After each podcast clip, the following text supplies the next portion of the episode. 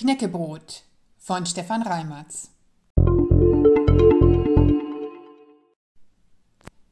Knäckebrot, Knäckebrot, wenn es kneckt, bin ich tot. Niemals ein Wildwasser schreckt, den der Knäckebrücken beckt. Geh ich über Knäckebrücken, hat das Knecke seine Lücken. Wenn's am Fuße kneckt und knackt, weiß man, die Brücke ist gebackt. Reißt die Scholle leicht sich los, wird das Knäckebrot zum Floß, und ich fahr in Knäckewahn, knusprig auf dem Ozean.